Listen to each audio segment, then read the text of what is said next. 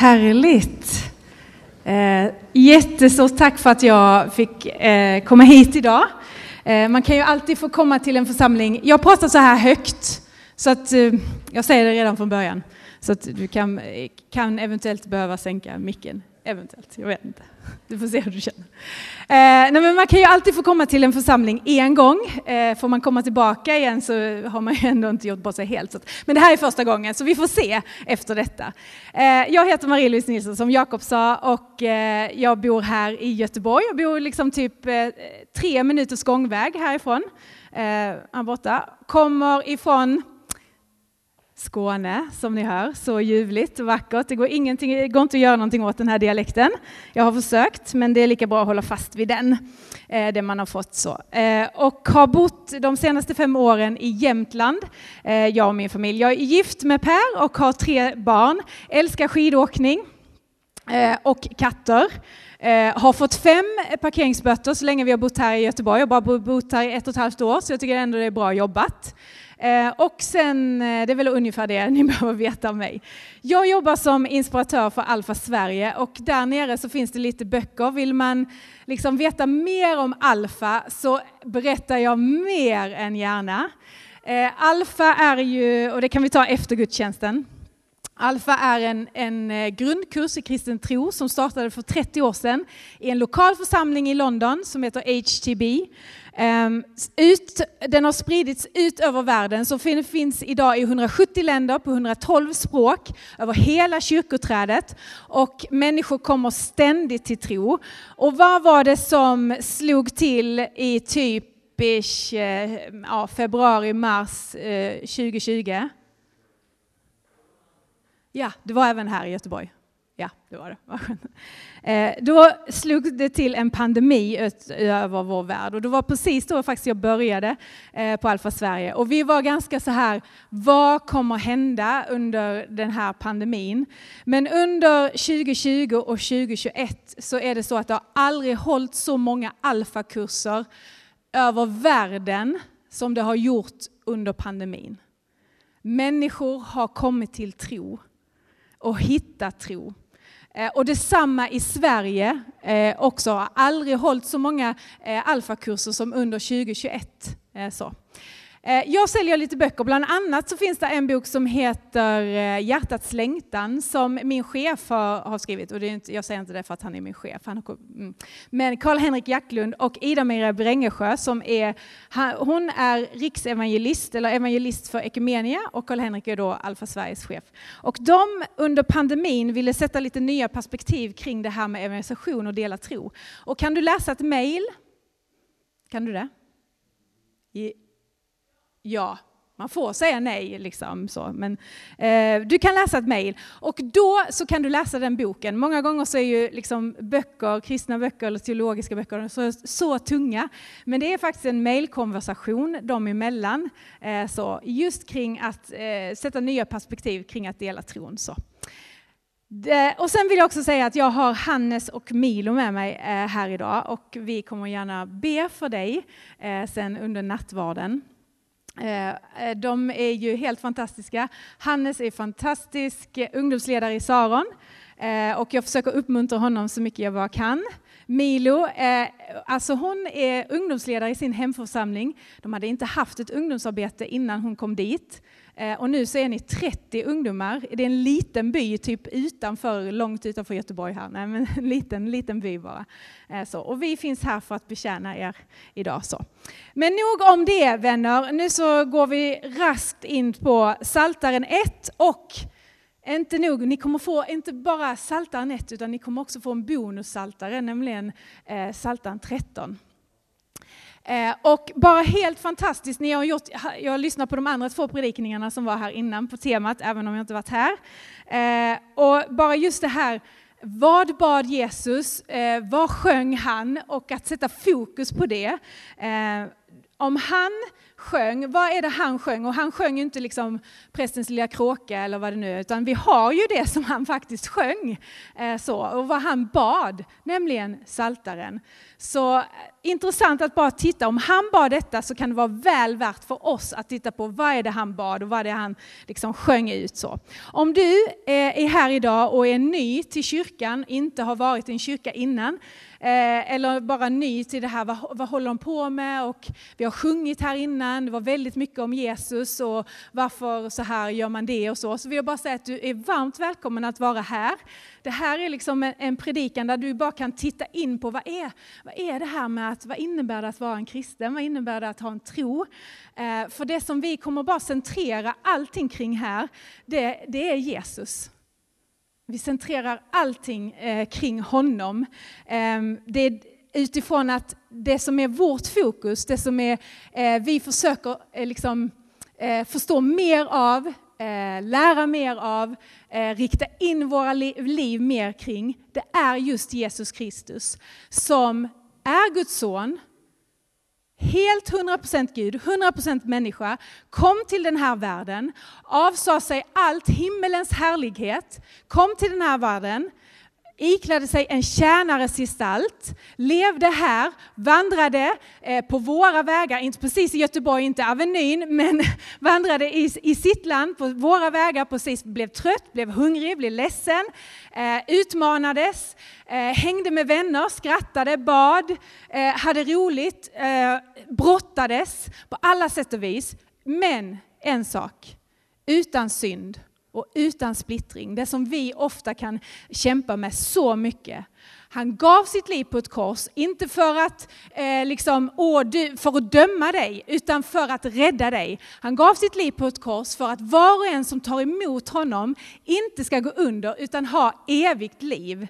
Det är det som liksom vi centrerar allting kring. Och inte bara att han gav sitt liv på korset för din och min synd, för min synd, för, för min bortvändhet ifrån honom, så är det så också att han uppstod igen. Och det är inte bara att, mm, utan det skulle det kunna, och vi tror det kanske i våra hjärtan, utan att uppståndelsen faktiskt är ett historiskt faktum, att det skedde, att han besegrade döden, att han är den enda som har besegrat döden. Och på grund av att han har besegrat döden så kan vi stå här idag och tala om hopp och tro och syndernas förlåtelse och glädje bortom graven, bortom våra omständigheter, bortom det som kanske tynger oss.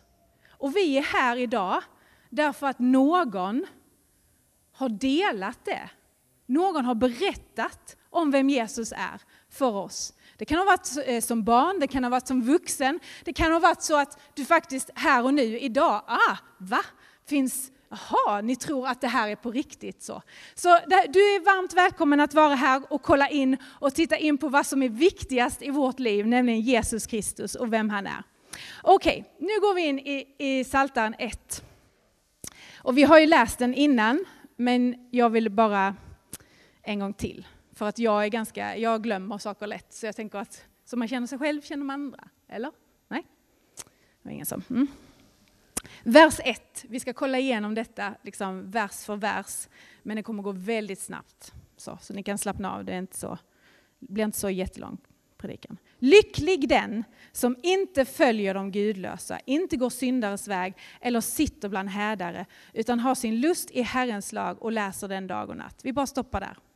Den här salmen har påverkat mig enormt mycket. Jag läste den som ganska ung eh, kristen och blev bara ah, så fascinerad. Att kan man leva så här? För salmen fortsätter och beskriver hur en person blir som låter sig påverkas av Gud. Så här blir den personen. Han är som ett träd planterat nära vatten och bär sin frukt i rätt tid. Aldrig vissnar bladen. Allt vad han gör går väl. Och jag bara, men en sån människa vill ju jag bli. Tänkte jag typ så här, som 19-åring. Eh, så. En sån. Lycklig, salig står det. att en person är som inte följer, går eller sitter.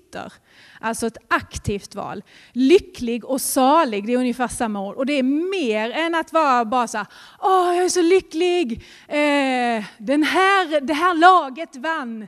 Det var väl någonting nu med Färjestad va? Eller? Nej, är det så? Ja. Alltså mer än, det är ett lag, ett hockeylag va? Ja, tack. Så. Mer än att Färjestad vann. Det är mer än lycklig. Det är på in, det inre liksom, betyder det. Mer än salig, mer än lycklig, djupare. Är de som inte följer, går eller sitter, alltså någonting aktivt i dem, man kan också översätta med de gudlösas rådslag. De gudlösa, vad betyder det? Vi kan ju lätt tänka utifrån vår miljö att bara, ah, men de gudlösa det är de som inte tror på någon gud överhuvudtaget. Eh, men man kan också förklara det så här att de gudlösa är de som inte räknar med Gud, utan är sig själva nog. Vilket innebär att de själva är Gud. Så. Som inte följer de som tänker att de själva är Gud, som litar på sig själv mest. Att jag ska fixa min trygghet, jag ska fixa min mening, jag ska fixa liksom, och så vidare, mitt liv. Så. Det finns så många i vår tid som vill påverka oss, som vill influera oss. Vi går in här i en valrörelse. Eh, Det är många som bara vill ha din röst. Och här behöver du och jag aktivt vara medvetna om att de som vi lyssnar till, de som vi följer på Instagram eller andra saker vi kan följa, de vi följer, de vi lyssnar till, de som vi sitter ner, alltså har gemenskap med. Vart vill de leda oss? Vad är det för plats de leder oss till? Hur mår vi efter att ha varit där? Till den platsen. Hur mår vi? Hur känns det efter, hur mår jag? Känner jag mig full av liv efter 20 minuters scrollande genom sociala medier över andras liv? Hur mår jag när jag har varit på den platsen? Hur mår jag efter att ha lyssnat till trender, influencers och så vidare. Och jag översköljs av detta hela tiden. Gör så här så kommer du att bli så här. Tänk så här så kommer du att komma dit. Så kommer allting liksom bli, ah, vart för de dig? Vart är den platsen? Hur är den platsen full, fylld av liv? Är det en frodig plats? Är det en plats där du kan plantera dig och bara känna, ah, här är jag vid vattenbäckar, jag kommer få liv här. Hur mår du efteråt? Och det här handlar inte om att eh, att vi inte ska hänga med människor eh, som kanske har en annan tro än oss eller som inte har en tro och så. Det, det är inte alls, utan det handlar om idéer, influenser, det handlar om tankesätt, det handlar om tankebyggnader, det handlar om det som låter påverka mitt liv, vad jag tänker, känner, lever efter mina värderingar. Så, där. I kontrast till detta, de gudlösa, Bespotta kan man också, det är ett gammalt ord. Hädare. I kontrast till detta är de som har sin lust i Herrens lag. Och Herrens lag i detta handlar inte om, det finns en, eh, om man går till Nya Testamentet så finns det en kille som heter Paulus. Han talar om lagen. Och då är det en börda, det är någonting som tynger oss. Jag vet inte vad du känner inför lagen. Lagen är ju bra, den är ju där för att skydda oss. Eh, på ett sätt, gör inte så här, gör inte. Men det är saker som du behöver leva upp till. När vi Eh, tittar på det här, vad eh, psalmisten menar här, så är det inte den typen av lag. Utan här handlar det om där, där Guds vilja råder. Det är någonting ljuvligt, det är någonting skönt. Det är någonting där när jag följer detta så mår jag bra. När jag följer detta så har jag vila för min själ. Det är vad det liksom eh, handlar om. Han har, den som har sin lust i Herrens lag, lust handlar om glädje, frid, frihet. Frihet. Han blir som ett träd. Och den här bilden som är planterad vid vattenbäckar, den här bilden ges till ett folk som inte har vatten. Vi har vatten överallt. Vi kan bara öppna kranen så bara kommer det hur mycket vatten som helst. För oss är inte vatten så, åh, det är bara en självklarhet. När, de, när, när man läste detta så var vatten inte vanligt och det var inte så att åh, man, man sökte efter vatten. Så ett träd som är planterat vid vatten, det är ett träd som får liv, som man vet du kommer att växa. Du kommer få, få överleva. Det är något helt ljuvligt. Det är vad, som, vad de första, när man läser detta, ljuvlighet. Hur blir man sådan? Hur blir man som ett träd som är fyllt av frukt och som aldrig vissnar? Som aldrig vissnar. Jo, man har sin lust, sin glädje i Herrens lag. I Herrens lag. Ibland kan detta kännas tungt. Jag brukar tänka så här, jag måste inte. Jag måste inte läsa Bibeln. Jag måste inte be. Jag måste inte gå till kyrkan. Men vet du vad? Jag får. Jag får lov att be. Jag får lov att umgås med han som, som vill fylla på mitt liv med levande vatten.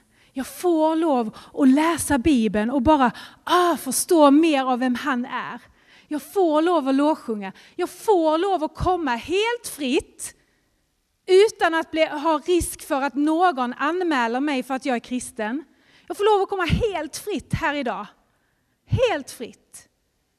Ingen kommer att sätta mig i fängelse, vad jag vet i alla fall, efter att jag har predikat idag. Jag får lov. Vilken förmån, vilken otrolig förmån. Det händer någonting. Det är helt okej okay att studera på distans, min vän. Det är helt okej okay att studera vem Gud är på distans. Det är helt okej okay att liksom, åh, jag undersöker detta eller åh, jag håller honom ifrån mig en liten bit. Gud, han är lite skrämmande. Det, det är helt okej. Okay. Men ofta när vi distanserar oss så gör vi det utifrån att vi är rädda. Utifrån rädslor. Vi distanserar oss för att, okej, okay, tänk om jag blir avslöjad. Det kan vara alltifrån att man distanserar sig från en gemenskap till, till Gud. Vad händer om jag blir avslöjad? Släpp inte in någon nära in på livet. För du blir kanske avslöjad. Vi kan distansera oss för att, äh, men jag, jag bestämmer inte mig. En rädsla för att, för att bestämma sig. Eh, jag håller alla kort öppna, jag får se. Liksom. Jag går lite där och lite där och lite där och lite där. Eh, lite öppen. Ja, mm, den andligheten var också kanske bra. Så här.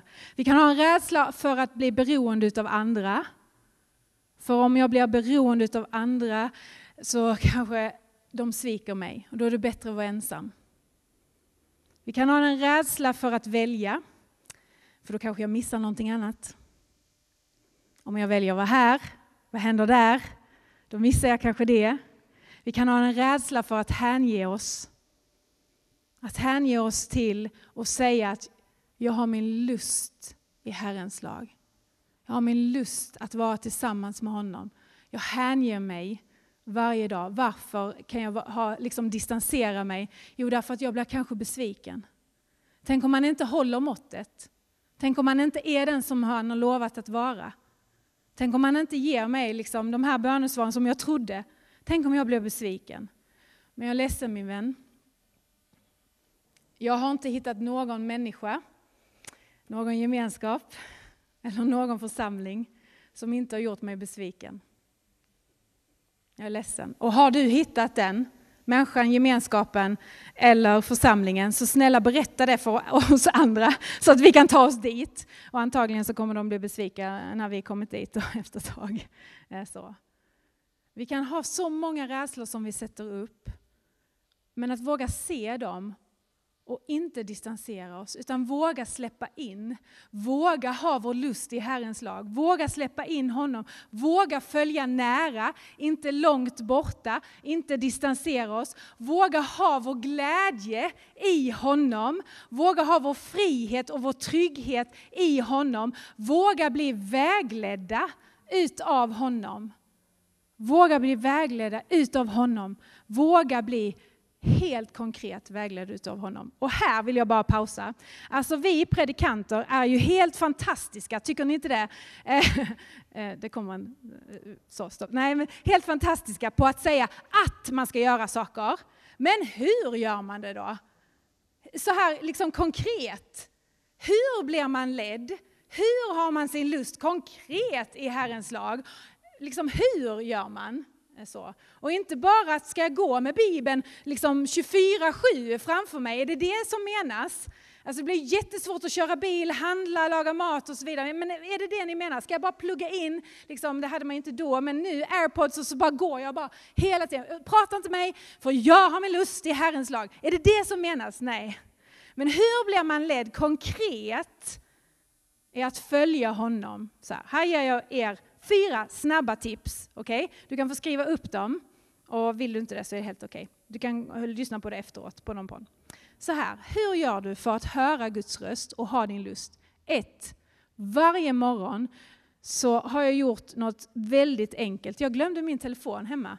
Vet ni. Det har typ aldrig hänt. Men då kan man få något som heter FOMO, så här, att man blir helt rädd för att man har missat någonting i telefonen. Man känner ju sig nästan liksom, hjälp, men det är väldigt nyttigt för mig. I alla fall, jag skulle haft, haft uppe den som ett exempel. Jag använder min telefon som väckarklocka, ibland bra, ibland dåligt. Eh, så. Eh, under, eh, när barnen var, min äldsta är 16, eh, så brottades jag jättemycket med att när ska jag få tid att läsa Bibeln? Eh, och fick verkligen inte till det så fick jag bara ett råd av att det första jag gör, där finns en, en bibelapp eh, som jag har laddat ner. Det första jag gör när klockan ringer eh, så plockar jag upp den och så läser jag ett bibelord. Ett bibelord. Och det är ofta dagens bibelord. Innan jag sätter fötterna nedanför liksom sängkanten eh, och så läser jag det. Och det funkar oavsett om jag vaknar fem, sju eller helst klockan nio på morgonen. Så. så har jag en liten stund och det tar en minut. Har jag fem minuter så bara är jag i det bibelordet. Har jag en minut så har jag det. Innan, för jag, jag blir så distraherad utav den här världen. Innan jag kollar på nyheterna, innan jag kollar på senaste liksom inläggen och så vidare, innan jag gör någonting annat, så vill jag marinera mig. Jag vill ha min lust i Herrens lag. Så. Och det kan funka för alla. Det är liksom det allra lägsta, det är, vad jag, det, är liksom min, det första jag gör. Och jag vill bara ge er det tipset. Istället för att låta pekfingret gå till någon nyhetsapp, så träna pekfingret, eller vilket finger du nu använder, till att gå till en bibelapp istället. Eller om du har en bok med faktiska sidor så kan man ju använda det också. Eh, så här. Hur blir jag ledd? Första, att lyssna in Guds röst, att läsa Guds ord på något sätt, och det räcker med en bibelvers. Det andra är Andens ledning. Gud talar till dig när du ber, och Gud kan tala så här. Det är inte så att han behöver eh, 72 timmar utav bön och fasta innan han kan tala till dig. Det är jättebra om du kan vara i det, men de allra flestas liv ser inte ut så, eller hur? Men att lyssna in, och det främsta vi ska göra när vi ber är kanske ibland att bara säga okej, okay, kom helige Ande. Nu är jag här. Och så är du tyst. Det kan vara en jättestor utmaning för mig, men det kanske är lättare för dig. Men att vara tyst och så lyssna in den helige Ande. Du kan uppleva Andens ledning genom att lyssna, genom en stark önskan. Och nu menar jag inte en stark önskan i att bara, åh, jag vill ha ett snyggare trädäck än grannens. Varför har inte jag så snyggt? Det är inte den önskan. Men kanske någonting där faktiskt att, att Gud har lagt ner någonting och så känn efter och liksom utmana dig i den önskan. Är detta ifrån dig Gud? Och det tredje, och det här, mm, det är drömmar. Gud kan tala genom drömmar, den helige Ande kan liksom tala genom drömmar. Den 23 februari så, Alfa finns som jag sa över hela världen, och den 23 februari så väcktes eh, Europachefen för Alfa i en dröm. Han bor i Glasgow, Skottland, där Gud bara sa till honom, plocka ut teamet i Ukraina, Alfa Ukraina, plocka ut dem nu. Eh, och han bara det här är från Gud, så han gjorde det. Han ringde till dem, han sa ta första bästa flyg, spelar ingen roll vilket flyg ni tar, bara ett flyg ut ur Kiev nu. Eh, så. De hittade ett flyg som tog dem till Italien och sen vidare till London. Och på morgonen eh, så vet ni vad som hände den 24 februari. Eh, då utbröt kriget. Gud kan tala genom drömmar också. Gud talar också, hur blir jag ledd? Hur har jag min lust i Herrens lag? Också genom sunt förnuft. Ibland så blir det bara så, åh jag måste känna in den heliga ande. Så, men han talar också genom det sunda förnuftet. Jag ska säga det helt ärligt, om jag hade liksom på morgonen bara sagt, Gud vill du att jag ska gå upp? Så hade han nio fall av tio sagt, nej, ligg kvar. liksom, sov mer. Så. Men okej, okay, nej jag behöver gå upp, jag behöver få i ordning barnen ut liksom, till skolan och så vidare. Gå upp, använd det sunda förnuftet. Och sen råd från andra, det fjärde. Råd från andra kristna som har följt Jesus ett tag. Därför är det inte så att oh, man måste gå på gudstjänst, men vet du vad? Du får. Det är bra för dig att komma samman tillsammans med andra människor som också har riktat in sitt liv på Jesus. Det är bra för dig därför att du som kom hit och bara, ah, jag tvivlar, jag brottas det här. Du kommer hit till ett rum som är fullt av tro, andras tro och det kan få bära dig i stunder utav prövning, utav utmaningar, utav kamp och så vidare. Okej. Okay. Vers 3. Det här andra kommer gå mycket snabbare. Allt vad han gör går väl. Jag måste bara säga någonting om det. Okej, okay, vi vill vara det här äh, fantastiska trädet. Och så står det att när vi har vår lust i hans lag så blir vi det här fantastiska trädet när vi vandrar tillsammans med honom. Och det är bara grönt och fint och frodigt och ljuvligt och allt vad han, väl, allt vad han gör går väl. Allt vad han gör går väl. Va? Jag måste bara erkänna att det är inte alltid så att det går väl för mig. Alltså, eh, ibland är här saker som bara gör så ont i mitt liv. Som inte alls verkar liksom, ah, inget träd som knoppar minsann eller blommar. Utan jag känner mig mer som ett, en ett liksom sliten gammal ek som är vid hösten och alla blad har bara fallit och det är torr mark och så vidare. Är det verkligen så att, att, allt, oh, är det att allt ska gå väl? Låt mig bara ta dig väldigt snabbt till Saltaren 13. Har också sex verser, precis som Saltaren 1. Där står det så här. Hur länge ska du glömma mig, Herre? Hur länge ska du dölja ditt ansikte? Hur länge ska tankarna mala? Och mitt hjärta ängslas dag efter dag. Hur länge ska min fiende triumfera? Svara mig. Svara mig, Herre min Gud. Ge en ny glans åt mina ögon och låt mig inte somna in i döden. Låt inte mina, min fiende säga att han har besegrat mig. Mina ovänner jublar över mitt fall.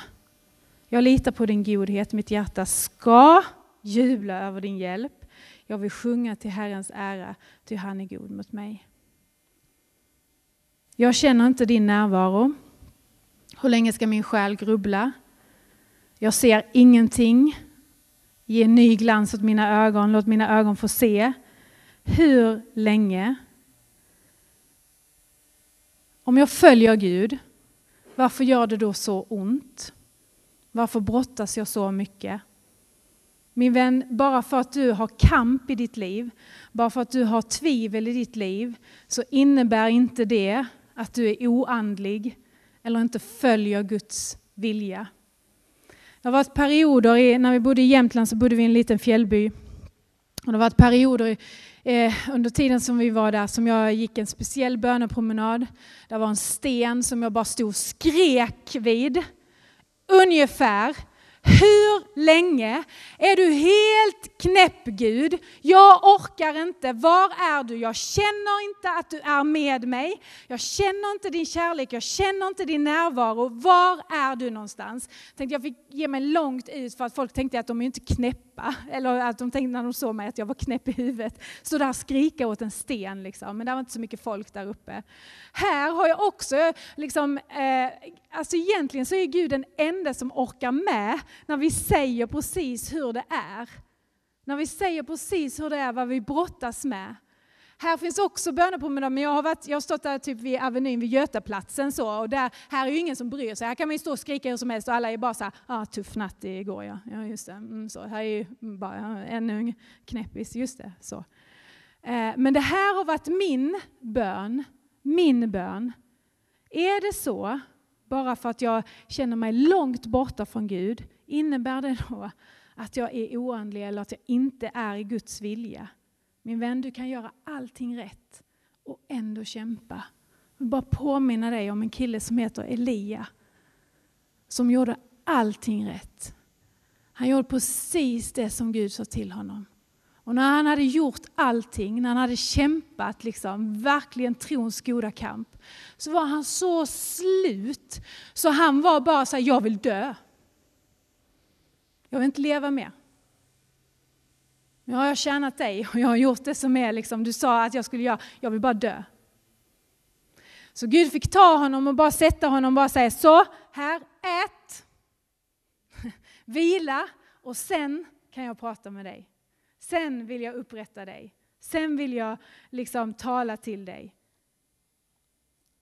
Ibland så går vi igenom perioder där det är så tungt. Varför gör vi det? Ja, det är en annan predikan, en mycket längre sådan. Men mitt korta svar är, jag vet inte. Jag vet inte alltid varför vi går igenom så mycket smärta. Jag vet inte, den här Alfa Ukraina-teamet, han som är ledare för Alfa Ukraina, precis innan så hade han förlorat sin son, han hade förlorat sin fru. Varför? Hur länge ska du glömma mig? Varför döljer du ditt ansikte för mig? Varför? Jag vet inte. Men det jag vet, det är att jag litar på Guds godhet. Jag litar på honom även när jag inte ser. Och jag vet att du kan lita på honom, inte på grund av dina omständigheter runt omkring, utan på grund av att han har gett sitt liv på korset för dig. Därför att han har besegrat döden. Du kan lita på honom därför att han håller det som han har lovat. Du kan lita på honom och jag litar på honom som säger åt alla de som tog emot honom gav han rätten att bli Guds barn. Rätten att bli Guds barn. De som tror på hans namn. Alla som tror på hans namn.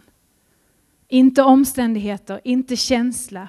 Och jag vet att en dag så kommer mitt, mitt hjärta ska, så avslutar salmen, psalm 13, mitt hjärta ska prisa, ska jubla över ditt, din hjälp. Och jag vet att en dag när jag ser tillbaka på mitt liv så i perioder där jag bara tycker det här är bara ett enda klinkande, jag fattar ingenting, det är helt ostämt, um, blir det här någonting överhuvudtaget, så vet jag att jag kommer att se tillbaka på mitt liv och Herren kommer att ha gjort en vacker symfoni av mitt klinkande. Och detsamma med ditt liv min vän. Han tar det som är kanske bara så smärtsamt, det som du kanske bara kämpar med just nu och gör någonting helt vackert utav det. Därför att han älskar dig, därför att han vill ge dig och plantera dig vid vatten där du får bära frukt, där du får bli det här trädet. Och det handlar om riktning. Det handlar om riktning. Vart är du på väg någonstans? Att bli det här trädet. Jag vet att mitt liv handlar inte bara om att eh, mig, mig själv och här, utan det handlar om att få plantera mig och få ge vidare det som Gud har lagt ner. Och detsamma för dig. Och då handlar det inte om din prestation, det handlar inte om, om liksom dina förmågor, det handlar till och med inte om dina gåvor, utan det handlar om att du får plantera dig nära honom, bli ledd utav honom, våga ha en intimitet utav honom, våga ta emot nåd på nåd på nåd på nåd. Att när du faller få lov att resa dig upp igen och igen och igen för att kunna säga, jag är inte som en liksom agnar som bara flyger hit och dit, utan jag är grundad, jag är förankrad, jag är planterad vid vattenbäckar. Ska vi be tillsammans?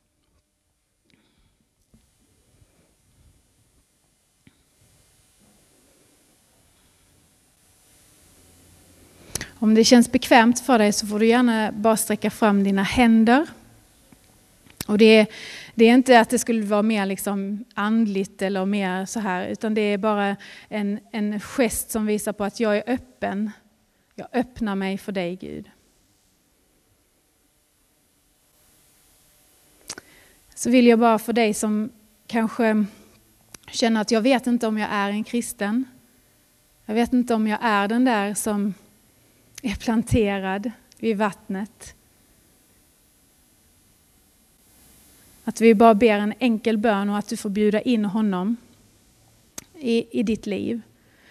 Eller så är det så att du behöver komma tillbaka igen. Att du har varit planterad men det känns som att du har blivit uppryckt ifrån den där eh, ljuvligheten, ifrån den där eh, vattenbäcken som gav dig så mycket liv innan. Och nu är du, känner du dig som en torr planta vid sidan om. Eh, och då kan du också bara nu den här gången får bjuda in honom på nytt. Så vare sig om det är första gången eller om det är hundrade gången eller tusende gången så får du bara bjuda in honom. Då kan du bara be enkelt i ditt hjärta. Mm. Med mina ord eller med dina egna. Jesus, nu kommer vi till dig precis som vi är. Vi tackar dig för att du gav ditt liv på korset för att min synd, min bortvändhet skulle få bli betald, skulle bli, få bli försonad. Och nu vill, vi, nu vill jag bjuda in din förlåtelse i mitt liv. Förlåt mig för det jag vet, jag har gjort fel. Förlåt mig för det som jag inte ens anar att jag har gjort fel. Kom helige Ande och fyll mig.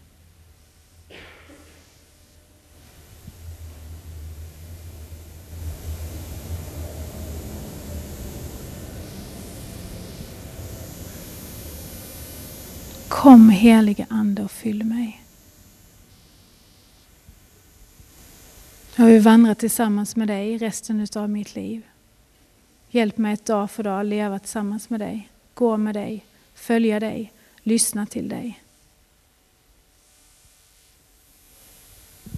Så här så vill jag be för dem av oss som brottas just nu. Där orden i psalm 13 kanske inte ens räcker. Herre, jag ber om att du kommer just nu med ditt helande och din läkedom. Och jag ber om att du kommer och ger oss ett ord av att vi är inte ensamma. Vi går inte och vi vandrar inte med det osedda. Utan du ser oss, du hör vår kamp, du ser vår brottning. Jag ber om att du kommer just nu, helige Ande. Med liv där det inte har funnits liv innan. Med vatten där det har varit öken. Jag ber helig Ande att du kommer just nu och drar oss nära där vi har haft en distans. Kom helig Ande.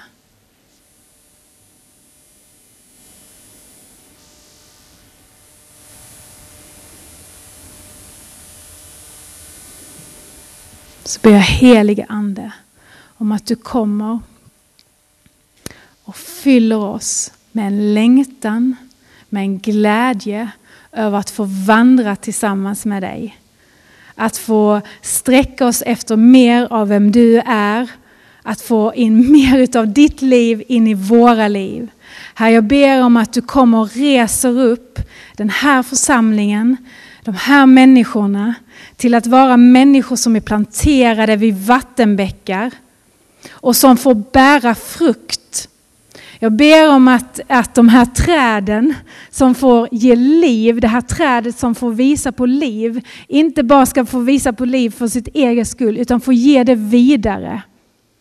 I Göteborg med omnejd. Herre, kom och res upp de här träden i våra liv. Vi längtar efter mer utav dig. Vi längtar efter mer av ditt liv. Kom helige Ande. Kom helige Ande.